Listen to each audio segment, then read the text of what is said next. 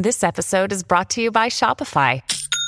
Forget the frustration of picking commerce platforms when you switch your business to Shopify, the global commerce platform that supercharges your selling wherever you sell. With Shopify, you'll harness the same intuitive features, trusted apps, and powerful analytics used by the world's leading brands. Sign up today for your $1 per month trial period at shopify.com slash tech, all lowercase. That's shopify.com slash tech. Burn the Boats is proud to support VoteVets, the nation's largest and most impactful progressive veterans organization. To learn more or to join their mission, go to votevets.org.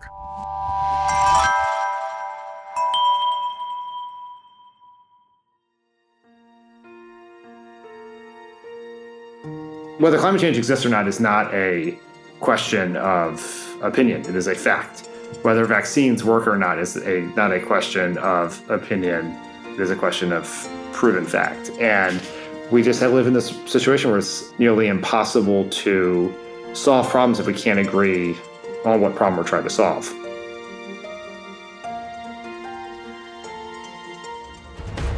I'm Ken Harbaugh, and this is Burn the Boats, a podcast about big decisions. My guest today is Dan Pfeiffer, who served as communications director and senior advisor in the Obama administration, and now co hosts the Pod Save America podcast. He recently released his third book, Battling the Big Lie, in which he describes how we nearly lost our democracy in 2020 and how the fight to preserve it continues. Dan, welcome to Burn the Boats. Thanks for having me.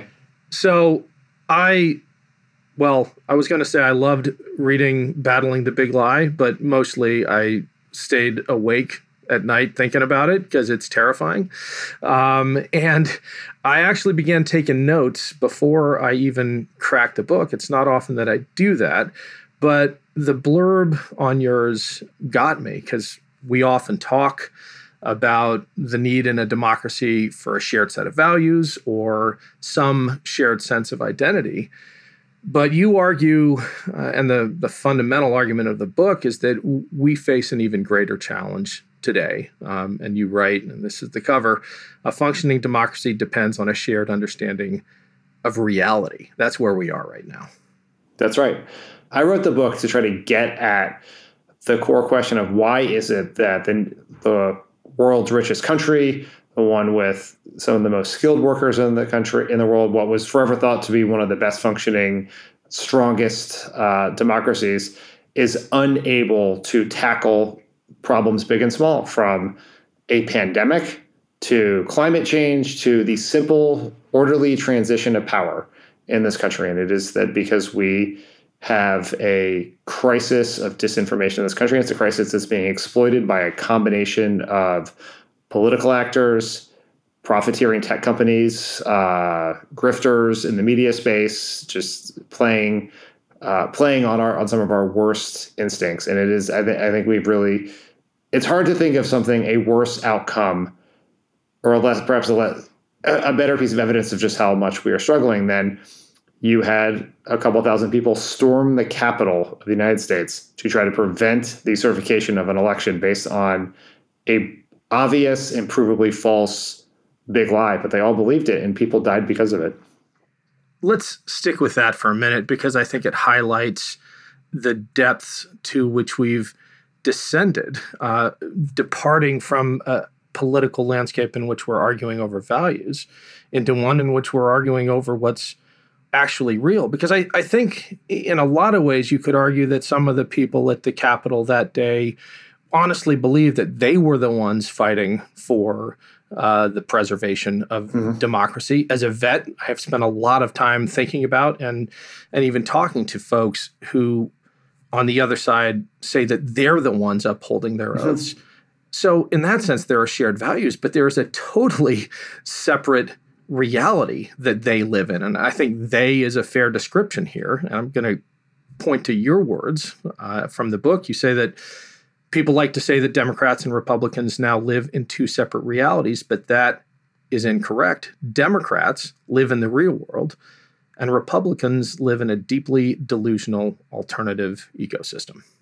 Yeah, and let me explain that because some people will hear that and say, that's like, I am obviously a wholly partisan Democratic operative. I've dedicated my life to electing Democrats and serving them in their work in office. And obviously, I, I don't pretend to be unbiased in the situation, but there's actual specific data that backs this up. So the Pew Research Foundation does a study every year on media and people's media diets.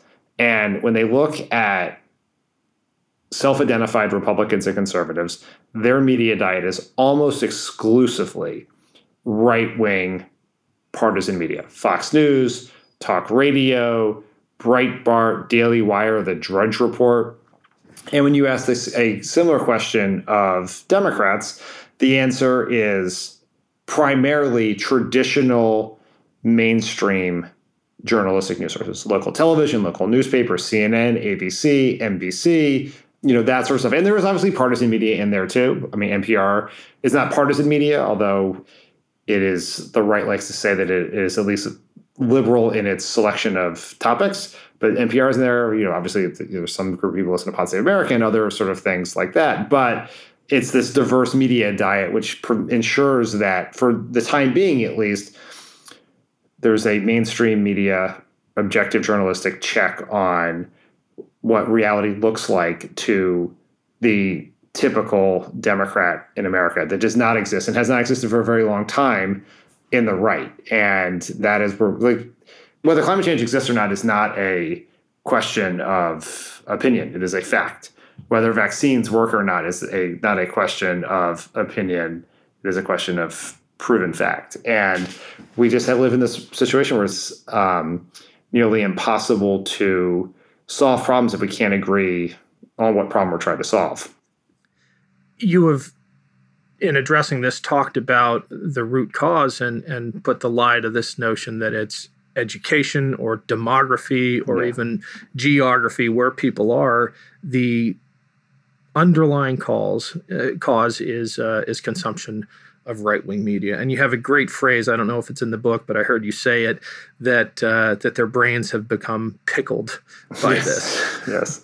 Yeah. I mean, that is. I mean, that there is this tendency, I think, among a lot of liberals, in particular college educated liberals, um, to say like, oh, it's you know, it's sort of like this very demeaning view that's like, oh, these uneducated people keep having the wool pulled over their eyes. And the problem with that is, is that's not actually what the facts say, right? It's not a bunch of people living in rural parts of the country who are more uh, susceptible to this sort of information. The number one predictor of whether you're going to believe the big lie, you're going to believe a whole bunch of uh, conspiracy theories about COVID and the vaccines. It's not whether you went to Harvard or you didn't, or you never finished high school. It's whether you consume right wing media. And you have Harvard graduates or college graduates, people with PhDs who consume right wing media who believe the same things. And then you have people who maybe you know never finished school or whatever else who consume a more a broader more diverse media diet who do not believe those things and that i think is really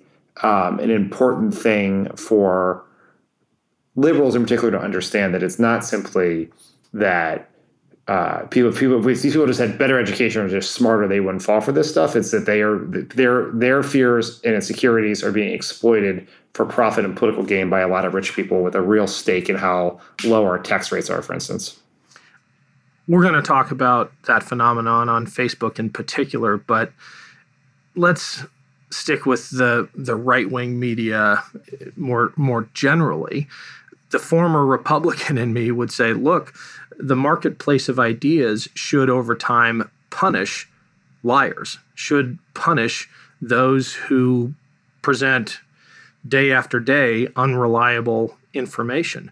Why does that not work either in, in this particular economy or in this particular time in this day and age we're living in? It's a pretty complicated set of factors that make that the case. And I was talking on MSNBC a few weeks ago with Nicolle Wallace, who was, had my job in the Bush White House during the second term. And we both sort of reminisced uh, about the days in which a bad fact check from you know PolitiFact or the Washington Post or something could really would ruin your day as a communications director. It would be like you screwed up, the press is coming after you. If you don't fix it, address it, apologize for it, never say it again, you would pay a political price. And that's clearly no longer the case. Donald Trump told uh, you know, 10,000 lies or whatever it is over the course of his four years. He was averaging more lies than there were, like basically minutes in the day in the last 24 hours before the election and paid literally no price for I mean, he did lose the election, but he only lost by 40,000 votes over four states. And so it's pretty clear you can get away with a lot of dishonesty. And so, why is that? And I think it is a combination of three factors.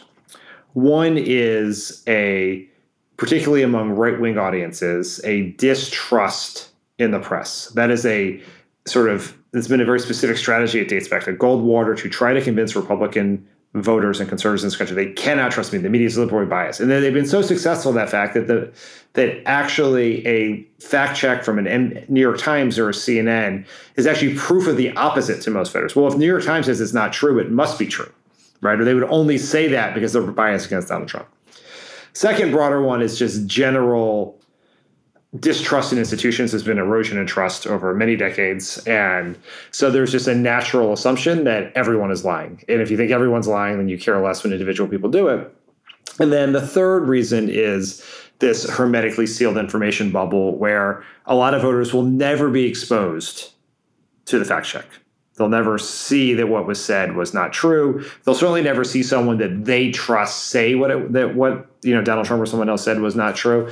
And so that Donald Trump did a very good job of convincing his voters, and he did, said it many times. Like, don't believe what these people say. Trust me, right? And they did, and that has sort of created a situation where you pay little consequence. And I guess the last thing I'd say about that is, and we'll get to the Facebook part, is that there is the algorithms that now power information distribution in this country do not penalize dishonesty, and in, and in many cases, and we talk about how uh, amplify it uh, more so than you would honesty or facts. Well, those algorithms not only amplify dishonesty, they skew towards favoring conservative stories in demonstrable, uh, yep. well researched ways, right? Yeah, that's absolutely right. I tell a story in the book about how on the day that Facebook's oversight board, the self-appointed Supreme Court they have, which may be a sign that they might be a little bit too big, um, is uh, ruled that they were going to extend Donald Trump's suspension from the platform. And because if people may or may not remember, Facebook, after many years of being pushed to penalize Donald Trump for violating their terms of service, finally suspended him after January 6th but it, it's a suspension, not a ban. Other platforms have banned him, and so it's periodically revisited. So this was the first opportunity for Donald Trump to be back on the platform. And many people thought that Mark Zuckerberg et al. would put him back on the platform, but this oversight board they appointed decided not to. And everyone, every liberal cheered, you know, this is great. Donald Trump's off the platform. We don't have to listen to him. He is politically neutered, et cetera, et cetera. And then I every day I get an alert from an account that is set up by a New York Times reporter that gives you the list of the 10 Facebook posts with the most engagement over the last 24 hours. And right in the middle, everyone's cheering and gloating about Donald Trump staying off the platform. I get the notification for that 24 hour period that includes Trump suspension continuing. And it is like Ben Shapiro, number one, Ben Shapiro, number two, Dan Bongino, number three, Tucker Carlson, number four. Like eight of the 10 on that day, eight of the 10 most performing or best performing Facebook posts were from conservative media personalities. Um, there were the two that weren't. One was from uh, Rachel Maddow. Great day for her. She's usually not on that list. Uh, and one was from an animal, uh, like a cute animals account, which I then visited to make sure it was not like a secret white supremacist site. Um, but that, like, I get that email every single day, and that it is a hellscape of disinformation and racially divisive outrage on a daily basis. That is, that's what the algorithm chooses to show everyone. Understood and I'm no fan of, of Mark Zuckerberg, but there's another possible interpretation, which is that conservative bias is just an artifact of human psychology and the fact that people are more likely to click through when they're scared or when something outrages them. And the conservative echo chamber is really good at, at generating that stuff. Fear drives human behavior more than hope. That's not reassuring. It's actually the opposite. Uh, but is the rightward bias an accident of human psychology? I think it's an exploitation of human psychology. That's a great, right. yeah, great way to put it. Like because the Facebook algorithm, it's an artificial intelligence program that is designed to show people It, it takes everything it knows about you, right? Because the longer you're on that platform, it sucks up all your data, what you engage with, who you're friends with, where you live, what you list as your hobbies on your profile. And then it makes predictions about what it thinks you will engage with most. Because their goal is twofold keep you on the platform to learn as much about you as possible, then turn around, sell that information to advertisers who they will then keep you on the platform for the purpose of showing you the ads they've sold about you.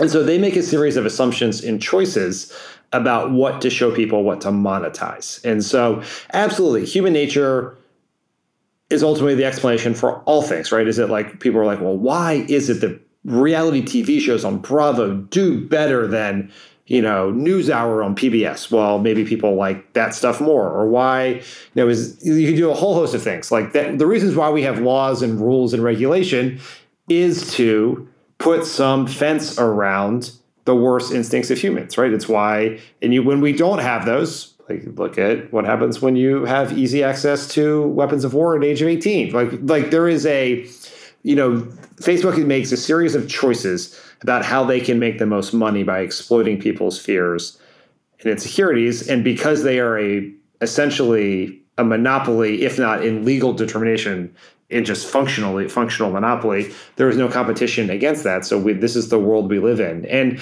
I just want to explain this to people briefly, because I think like there's this whole world where the right wing is like, well, our content's better right? There, we just make better stuff. It's a marketplace. It's a free marketplace, right? We're just like it's a farmer's market of ideas. We all put out our stalls, but people come to us because our tomatoes taste better. That's not what happens, right? Facebook decides what to show you. You see, the average Facebook person sees almost nothing that their on average 200 friends post. They see only the things that Facebook wants it to see. So Facebook is making a decision to elevate that content. They believe that decision is in their best financial interest Maybe it is, maybe it isn't. They've never tested an alternative. But we have to understand that they have decided to do that. It's not just that people who randomly show up on Facebook go scrolling for certain things and they could look at the cat pictures. They could you know send a birthday message to their friend or they could engage with covid conspiracy theories. No it's that facebook's algorithm has decided that the best way for them to make money is to show them the conspiracy theories the disinformation and that's how they make money. Can you explain how much more dangerous that is to democracy than, say, channel, a content provider like yeah. Fox News or Tucker Carlson, which requires an opt in. That's exactly right. A lot of dangerous radicalization happens with Fox News, right? Where you you're a right-leaning person, you're a Republican, you want to consume information from people who share your worldview. So you decide, you know what you're getting into when you go to Fox. Now, the danger of Fox is that all of a sudden they have to keep amping up the level of rhetoric to keep you engaged, and you end up with Tucker Carlson spreading the replacement theory that has fueled a lot of mass shootings in this country, all these things like that. But you are choosing to enter into a world, right? Like that is very clearly right of center and uh, pretty clearly partisan. The problem with Facebook is you are not opting into this news, right? Like it's the people who follow the Fox News page or follow Breitbart or Dan Bongino, they are doing this over. They are choosing to engage. But the average person is just scrolling through their phone or on their laptop or their tablet and they're seeing headlines. And they don't know, even the most media sophist- literate and sophisticated consumers can't distinguish between fact and opinion, between obviously partisan propaganda and you know traditionally objective news. They're just seeing headlines and over and over again, and some, oftentimes they're not clicking on it. But so you're not opting in; they are just pumping that to you without you choosing it. And that's where it gets very dangerous because people just see this array of misinformation and disinformation without knowing where it came from, what the origins of it is, who funded it, you know that it's from a discredited source. They're just seeing it. And people don't have time you know to click the link and read all the stuff and figure out who it's from. They just you know see these things that say things about democrats or you know it's like the classic covid vaccine one is sort of the merchants of misinformation around it will do is they'll take someone who was vaccinated and died.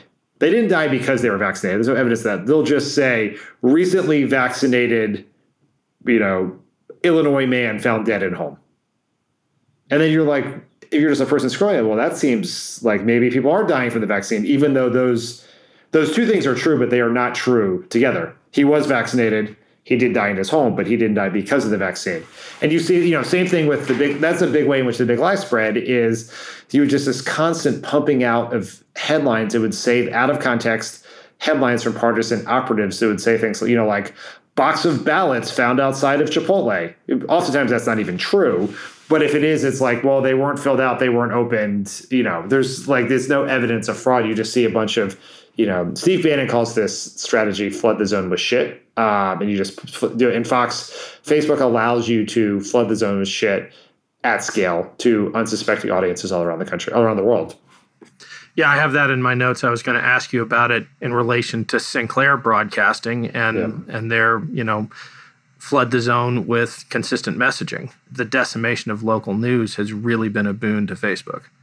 Yeah, that's right. So local news has been forever the most um, trusted of all news sources for decades, incredibly influential. Like I tell stories in the book about how when I first started in politics 20 years ago, the person who was in charge of the regional press, you know, the local, like liaisoning with the local press, figuring out that strategy, how you got on the front page of this paper, how you led the news, was an incredibly important position in a campaign because the view was that's how you could communicate directly with voters without um, sort of running through like the national horse race filter about who's up, who's down. You could just like you could actually do an interview and talk about your plan to create green jobs in rural communities and things like that, and not you know answer to respond to whatever the tweet of the day of your opponent is over the course of time, for a whole host of reasons uh, that have to do with technology and changes in the in the advertising business, a whole bunch of other reasons.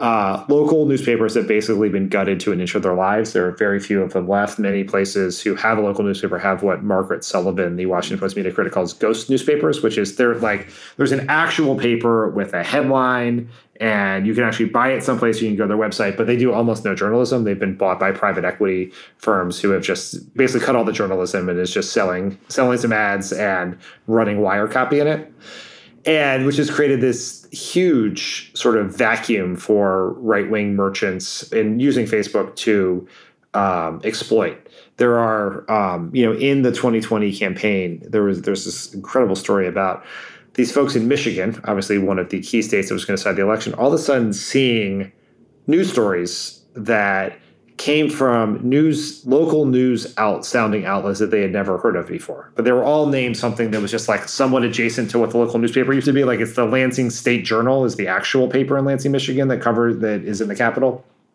but all of a sudden they're seeing something from like the lansing sun and it's being shown to them on facebook like someone is paying money to put in people's feeds. And so oh like look more local news. But what you know a reporter from the actual uh, lansing real lansing paper did some digging and discovered that it was all being funded by a network of right wing funders and operatives to create locally based, innocuously named disinformation. And as we sit here today, there are 1,300 of those outlets around the country doing that, almost all aligned in uh, battleground states. And so this is local news has always been this bulwark against polarization, against misinformation. Um, you know, as someone who worked a lot of many years for Democrats who were winning races in red states, the way you did that was you talked to your voters through the local press, right? And now you do not have the ability. All politics is national, and that has created a dangerous um, sort of vulnerability in our system.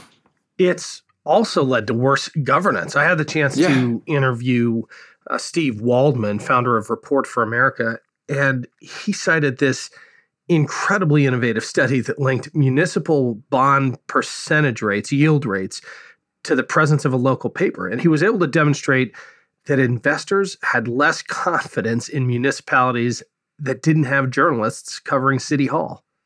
Yeah, I mean, the, those are the the. I mean, this is like we're getting deep into history here, but in a lot of states, the state capitals are far away from a lot of other stuff right? Because they were built on rivers for the purpose of commerce, right? It's why it's Pierre, South Dakota, and Albany, New York. It's Sacramento, California, and not San Francisco and you know whatever uh, or New York City. And so they're kind of like out there in the middle of nowhere, and there used to be this huge number of every local newspaper in these states had a reporter who lived there, who went to the state capitol every day and covered the legislature and the governor, and they kept their eyes open for malfeasance and incompetence and corruption, and they were watching what was happening. And governors, and you know, like ask the governors of Illinois what it was like to have why so many of them ended up in prison was because you have really good reporters in Springfield, Illinois, like minding the store. And now that does not exist. There are very, very few local reporters in Washington covering their congressional delegations now. Like that before every major, every local paper of significance had a bureau in Washington. They had a couple of reporters covering the delegation every day, watching what they're doing, what bills they're voting for, who they're who they're raising money from, what are they saying. And now it is it's ghost towns in there. It's all national news and uh, digital outlets. Right. That, that's not, an important point because there's not a content vacuum. It's being filled, and you have this. Right. And I remember when it happened, this extraordinary story of Sinclair Broadcasting, and these aren't papers; these are, are local news channels, but. Um, dozens of, of, of outlets being literally on the same message, pumping out this fake news stuff. Yeah. So Sinclair, for folks who don't know, owns one third of the local television in the United States, and they would own more if there wasn't an FCC rule that limited you to the total amount of local TV stations you could own. And they are conservative. They are owned by a very conservative family and have been for a very long time. Like there was this incident you mentioned where it was sort of someone supercut this basically like hostage videos of these anchors reading the word for word uh, commentary that was written for them that was about why the fake news attacking Donald Trump, basically, at a time of great political vulnerability for Trump. But they have been using their platform to push their ideology for a long time. Famously, in the middle of the Iraq War, um, Ted Koppel was going to, uh, on an episode of Nightline, read the names of every American soldier who had died in Iraq. This was during the Bush presidency, and Sinclair, the Sinclair stations refused to air that Nightline because they thought it would be bad for George Bush. Um, they run these must-run segments with, um, for many years, with uh, former uh, Trump White House aide, someone who was actually fired from the Trump White House for incompetence and being a bad coworker, which is like a truly phenomenal thing to accomplish. Like you have to work really hard for that. And so he would go on air everywhere. And what's dangerous about that is this is the opt-in problem, which is no people turn on the local news to trust it. Like this is like a ideology free zone. I'm going to get some weather. I'm going to get some. I'm going to find out about the traffic. I'm going to hear some local stories. Maybe the score of the local high school football game, or you know, soccer game, or women's basketball game, or whatever else. And instead, they're getting right wing propaganda. And what is incredibly dangerous about it is they force the anchors to read this commentary. And the and local anchors, this is like for younger folks who grew up in you know sort of consuming political media in its more nationalized form don't fully know just the close relationship that a lot of anchors have with their communities over many many years. And then all of a sudden you have this very trusted figure reading this um, you know sort of dangerous false content. And it, it's incredibly it's much more powerful than seeing a politician do it or political ad. It is a someone that with 30 years of embedded trust in the community passing along information for fear of being and if they don't they'll get fired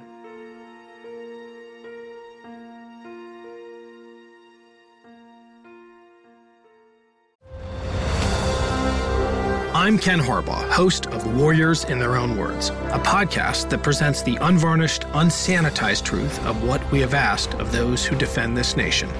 As a country, we need these stories more than ever. Stories from Americans who have borne the battle, including 30 year old remastered interviews with veterans from World War I recounting their time in the trenches of Europe and with veterans from World War II, Korea, Vietnam, and from our most recent conflicts in Iraq, Afghanistan, and other battlefields Americans may never have heard of. Hear their stories by listening to Warriors in Their Own Words wherever you find podcasts. A news story gets shared by a friend on social media, or you catch a tweet that really makes your blood boil. But how do you separate fact from fiction? That's the premise behind Disinformation, a 10 part series from Evergreen Podcasts and Emergent Risk International coming this fall. Tune into Disinformation wherever you get your podcasts, and remember, don't believe everything you read.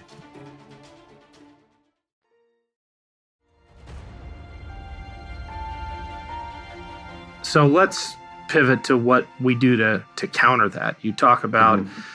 the right wing media echo chamber um, as compared to the progressive media debating society. Uh, what's yeah. the difference, and why does it matter? Well, the there has always been a long history in this country of ideological media right? Whether that is like the Weekly Standard, the National Review on the right, or the New Republic, or Mother Jones, American Prospect on the left. Like that is a, we should have that. That is a good thing.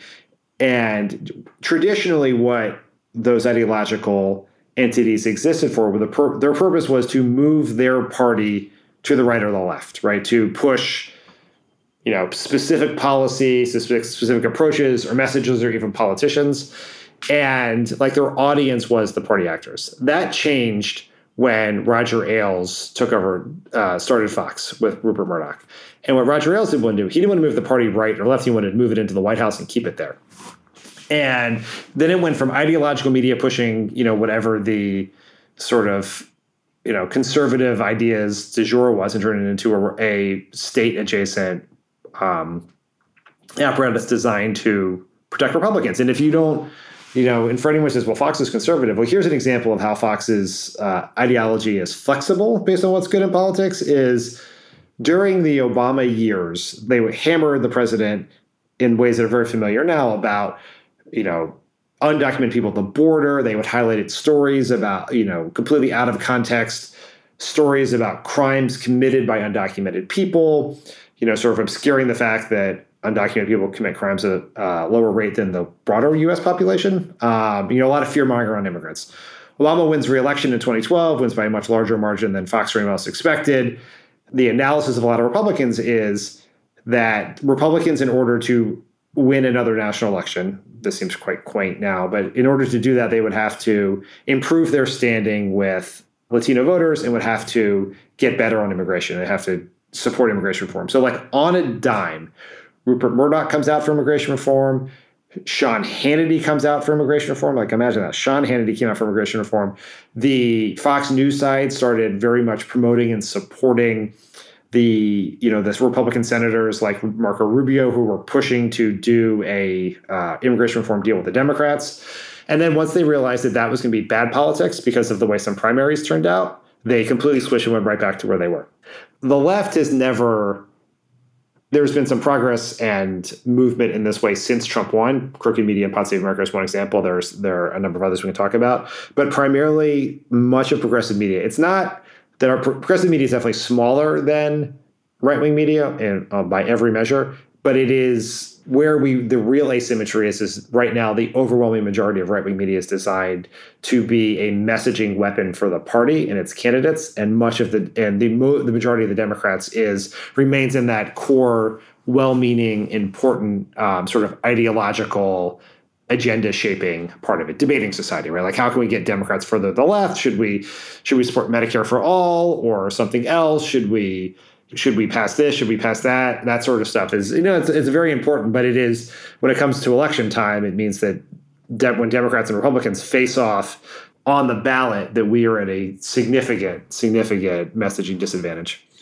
Well, the outcomes have certainly borne that out, but I wonder if Democrats or the left in general is just constitutionally incapable of that kind of coherence and discipline given that our, our greatest strength is that diversity, is that willingness to debate each other internally, is the lack of message discipline, which mm. turns in an election cycle into yeah. our greatest weakness. Can we turn that that strength in who we are as a tribe, for lack yeah. of a better word, into a political strength?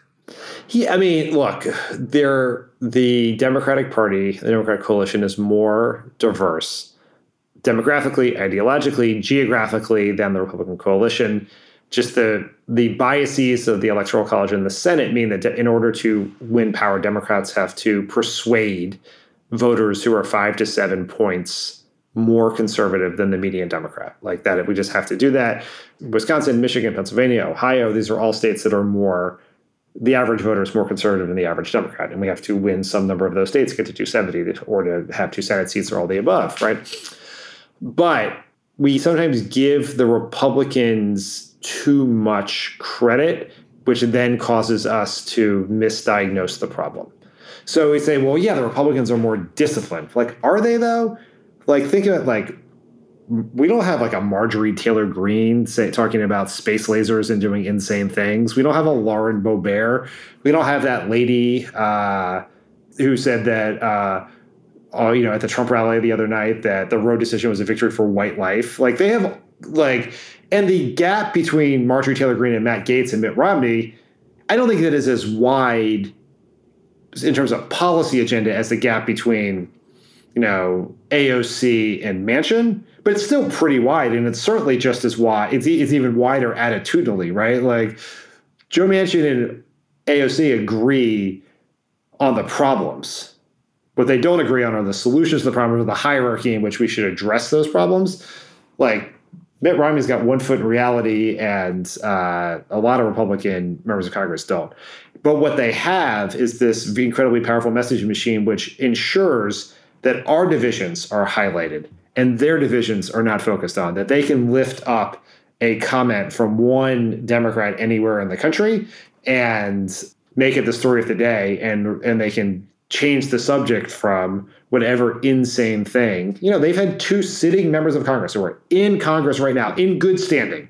And certainly in better standing the Republican caucus than Liz Cheney, who attended a white supremacist conference like three months ago I promise you that if two Democratic members of Congress attended some sort of separatist conference and remained in good standing in the party, would be the number one story in right wing media for like seven years.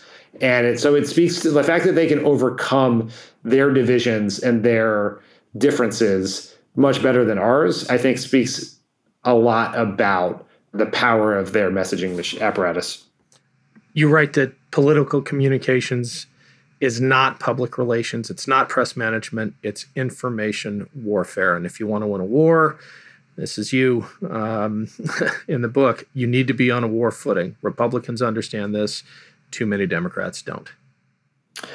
For much of my, I in the book I write about this, and I think back a lot. Like my first major campaign was the Gore Bush campaign in 2000, and I was one of those people who was in charge of regional press for the Northeast of America you know, sort of New Hampshire to West Virginia. And um, every night at the end of the day, the communications and political strategy messaging staff of the Gore Command would gather in a room and we would watch on three TVs the national news.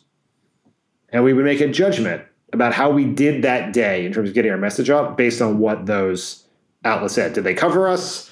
Was the coverage positive? Was it on the, our chosen message today? Was it not?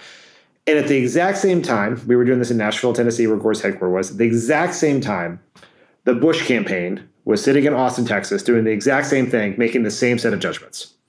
Because that's how the world worked. It was you, the way you communicated your message was you either bought television ads or, and primarily, because television ads are expensive, you would go put, put your message out publicly to the media and then have the media, which was a largely trusted respected source by much of the country have them deliver that message. And that, that's public relations, that's press management. The world has not worked like that for a very long time. And the right figured that out long before Democrats. They have built up, uh, I call it the MAGA megaphone, the combination of Fox, their Facebook sites, their media personalities on YouTube, all sort of the everything pushing right wing content into the ecosystem.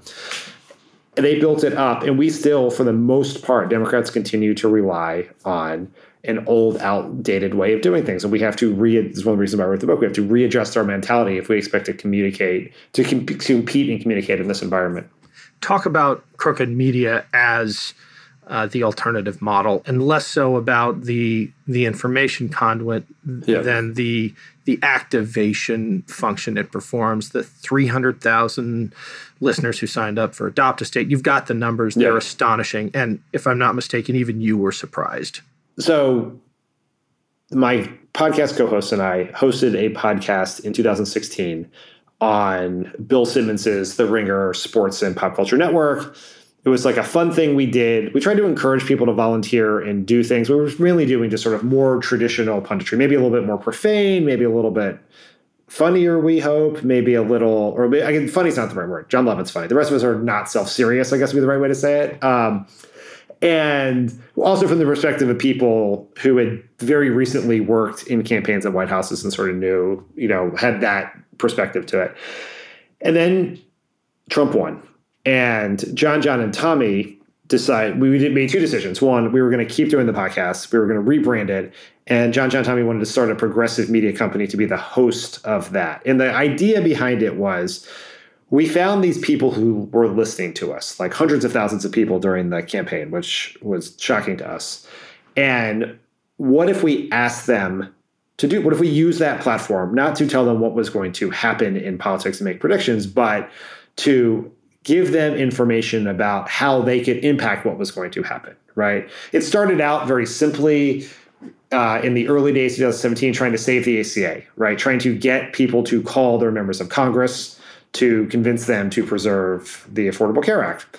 And we got a great response to that. And then over the course of time, built up under this Vote Save America program a major fundraising, volunteer recruitment, voter registration effort to try to try to get the people who were tuning into politics for the first time after 2016 or retuning in after 2016 who sort of saw like holy shit here's what happens if i don't participate in so much reform but they have no idea how to do it.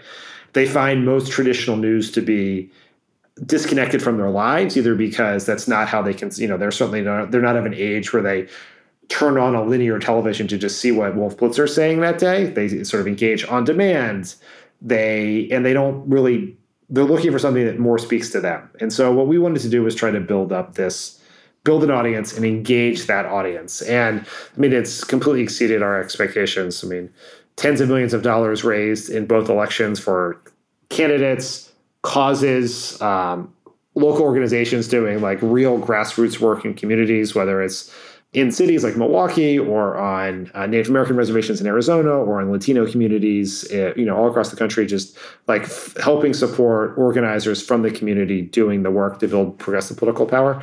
And uh, one of the things that we take from it, I think, is really important, is that politics can seem terrible, right? We have an entire pop culture, national history that's designed to tell us that politics is corrupt and terrible and there's mudslinging and fighting and all of that. But this is important stuff. It is an important, righteous battle for the kind of America we want. And it should be an adventure. It should be a journey. It should be fun. It should be something we do together. And so, like the tone of Pod Save America, which is often, as we say, uh, it's better to laugh than to cry as we deal with the news on some days, uh, but is to make it entertaining and accessible to people who want to get involved but don't know how. And, you know, it's been a tremendous privilege to be a part of it and see the success and see how much we've been able to, uh, you know, get people involved to do things. I just met someone the other day who was not involved in politics in prior to 2016, tuned in to politics and then tuned into Pod Save America and was running for uh, a local seat in Oklahoma where I was the other day. And so, like, that is incredibly gratifying. Towards the end of the book, you write um, that there is joy in people coming together to improve the community and better their country. That clearly comes through in the episodes that you host and in your approach to politics. But lately, it is feeling really, really hard to yeah. be optimistic and especially joyful. What gives you hope looking forward? Look, what I think we have to recognize is this country is not hopelessly divided, right? We are not 50 50 country of, you know, where one, you know, just depending on which way the coin lands, you know, what that 50% will get what it wants. This country has a growing, a large and growing majority that is pro democracy, pro truth, opposes the MAGA movement and what Trump stands for, opposes what the Supreme Court has done this last week, pro such a whole host of things. Like there's actually an emerging national consensus on a wide variety of issues.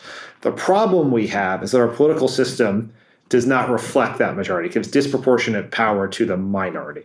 And so we actually, if we can navigate this moment, if we can build up political power, we can put in place that agenda. I actually think we are coming together on a lot of really important things. This country is becoming more tolerant, more diverse, more open minded. It is up to us to decide whether what we are seeing from the right right now is the last throes of a dying political movement or the beginning of something much more bigger and dangerous. But that is within our power. And and it's been really wonderful through the course of this book and much of this year where I've been able to actually get back on the road and see people because that's always been one of the great joys of Pod Save America. We travel, we tour, we meet our listeners, and we meet these organizers and activists who are doing incredible work in their communities trying to make things better and are having incredible success. And it may not always be reflected in the national news, but there's like a generation of incredibly idealistic, community oriented, really smart people who are committed to making this country better. And they give me hope. And it's been great to get outside of my house after two years of a pandemic and see those people again. Well, that gives me hope too, uh, Dan. It's been great having you on. Um, your book is at Costco, a friend told me, so uh, oh, that nice. means Republicans are reading it. That's right, and more need to. Um, thanks yeah. so much, Dan, for for sharing time with us. Thanks for having me, Ken. You got it. Thanks again to Dan for joining me. Make sure to check out his new book, Battling the Big Lie, and his podcast, Pod Save America. The link is in the show description. You can find Dan on Twitter at Dan Pfeiffer. Thanks for listening to Burn the Boats. If you have any feedback, please email the team at kharbaugh at evergreenpodcasts.com. We're always looking to improve the show. For updates and more, follow us on Twitter at team underscore Harbaugh. And if you enjoyed this episode, don't forget to rate and review. Thanks to our partner, VoteVets.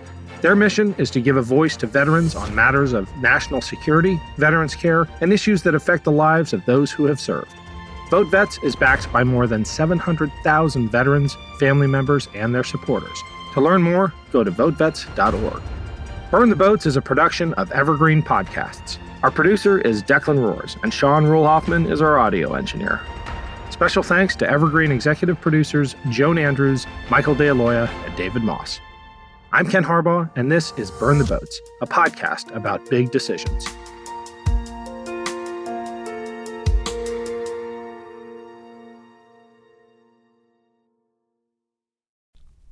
You know, a lot can happen in seven minutes, and luckily, that's how long it takes me to tell a story. My name is Aaron Califato, and I'm the creator of Seven Minute Stories. I'm proud to partner with Evergreen Podcasts, and I'd like to invite you to join me on this journey. I'm going to take you on some crazy roller coaster rides using my unique extemporaneous storytelling style, and together, we're going to try to make sense of the world, all through the art of storytelling, and all in approximately seven minutes. This podcast was produced with the support of the Ohio Motion Picture Tax Credit and in partnership with the Ohio Development Services Agency.